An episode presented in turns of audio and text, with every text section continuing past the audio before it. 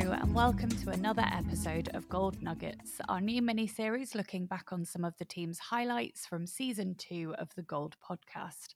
For today's snippets of wisdom, I'll be casting our thoughts back to two of our previous golden guests in the realm of medical affairs. Luca Dezzani, Vice President of Oncology Medical Affairs at Johnson & Johnson, and Luisa Luciani Silverman, US Medical Head of Immuno-Oncology at AstraZeneca. Let's get started.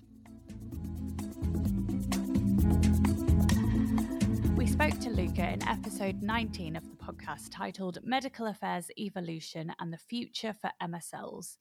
He's held a range of medical roles at Eisai and AstraZeneca, including franchise head of US Oncology for Medical Affairs, and more recently joining Johnson & Johnson in 2021 as their vice president for Oncology Medical Affairs. It was great listening to all of Luca's thoughts on the future of medical affairs, and in this first clip, he shares some insights into some different industries he thinks pharma could learn a range of digital innovation techniques from.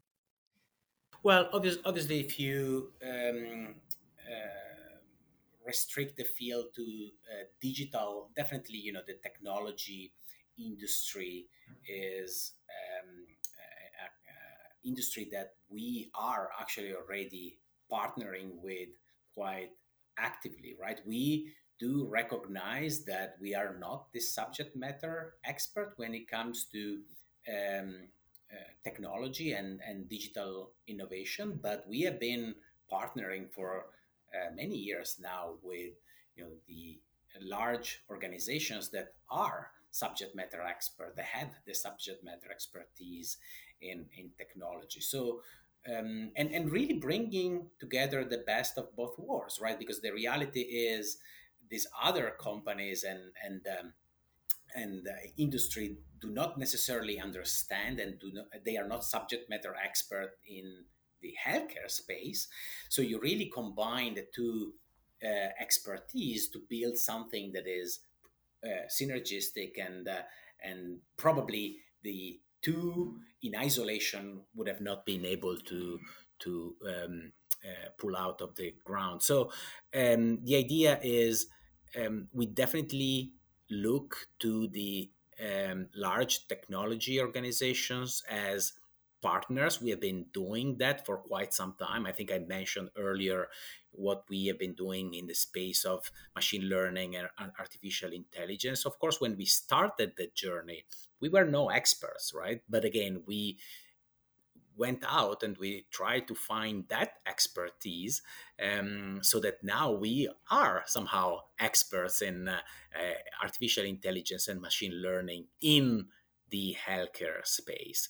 So I think that's a little bit the key to anything innovation. Just be open minded, go out and find the right partner for the project you are envisioning and really co-create like make it make it your goal to build something um, in conjunction with someone who can bring a different skill set a different expertise a different know-how from the one that you can Leading on from this, Luca explores the concept of inter industry competition versus collaboration to further the MSL role.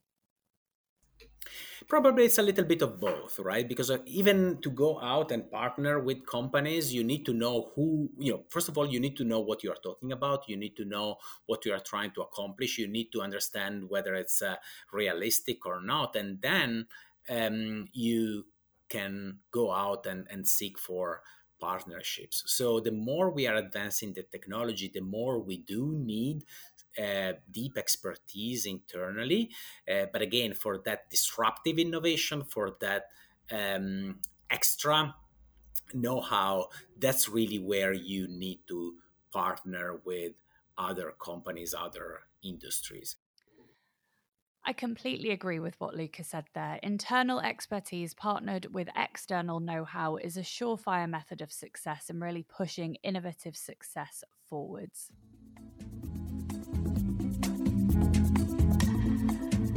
Next up, we turn to Luisa's episode, Real World Evidence The Metrics of Medical Affairs and TikTok Marketing. It really was a fantastic episode. Luisa is the US medical head of immuno-oncology at AstraZeneca. She has an extensive background in scientific research and holds a PhD in immunology and molecular biology, landing her first role in pharma as a medical science liaison at Sanofi Genzyme in 2014. In this brilliant clip from her episode, she digs deep into how teams can measure the value of medical affairs, drawing from her own personal qualitative measures of success in her team. I think this is really the one million dollar question. I actually asked it this question um, back when uh, my first interview in medical affairs for an MSL role. I had, you know, I was so naive back in the days. Uh, and I asked my manager, How are you going to measure me? How are you going to measure that I've been effective at communicating the science of our medicine? And he's such a smart guy and uh, has been a mentor all my life. And he told me, Well, you will see when it happens. So, really, how do we measure the impact of medical affairs? Uh, the reality is, pharma is a business, and we have to do it. And despite the large investments in medical affairs uh, and the fact that medical affairs is becoming more and more strategic and externally focused, we really don't see a clear ROI on medical activities, uh, as we see for other functions like commercial and R&D. And there are so many reasons for that, uh, and you know we need to stay. With, we need to work within our compliance boundaries. But I think there is also great opportunity now with the new technology and data analytics um, to revisit uh, this concept of measuring the impact on medical affairs. But before going there, um, the fact that the ROI is not black and white as in other function makes us medical affairs leader work harder uh, to communicate the impact that we deliver to the business, uh, the medical and scientific community, and the patients it's almost a, a, a triangle, and we need to be able to clearly visualize how our activities are impacting um, business outcomes and patient outcomes. And this, I have to say, requires a lot of discipline as well as openness um, to explore data sets that were not in our, you know, um, that were not in our playground. Go back to uh, to what we uh, we just talked about, um, so what I try to do, I've tried to do in my team uh, is uh, um, before even going down to the metrics uh, um, and the KPIs, really we need to start with the problem and where this problem fits into the um, enterprise priorities. And then we look at, okay, we quantify the problem, we try, you know, to understand what's driving it, how big is it, how broad is it. And what's very critical is that we clearly brainstorm how can medical affairs help uh, solve that problem? What is the medical affair contribution? And that brings me to the impact and value. So once we understand what medical affair contribution is then we say okay that's what we're going to do and that's how we are going to measure success.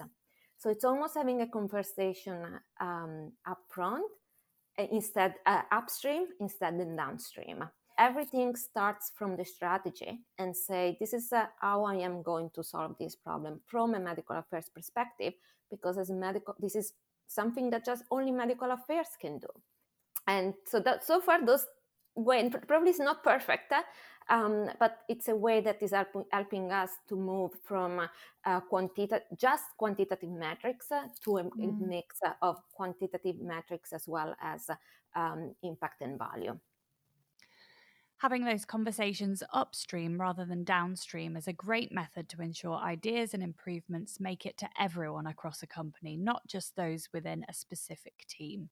It's so important to include qualitative metrics with your standard quantitative ones, especially in regions such as medical affairs, where value can't always be measured by numbers alone. Both Luca and Luisa shared even more great thoughts and insights into the medical affairs function in their full episodes of the podcast, both of which will be linked in the show notes for you to listen to.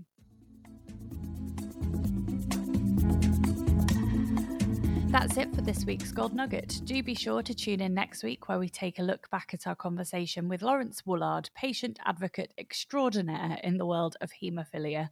In the meantime, be sure to subscribe wherever you listen to your podcasts so you don't miss out.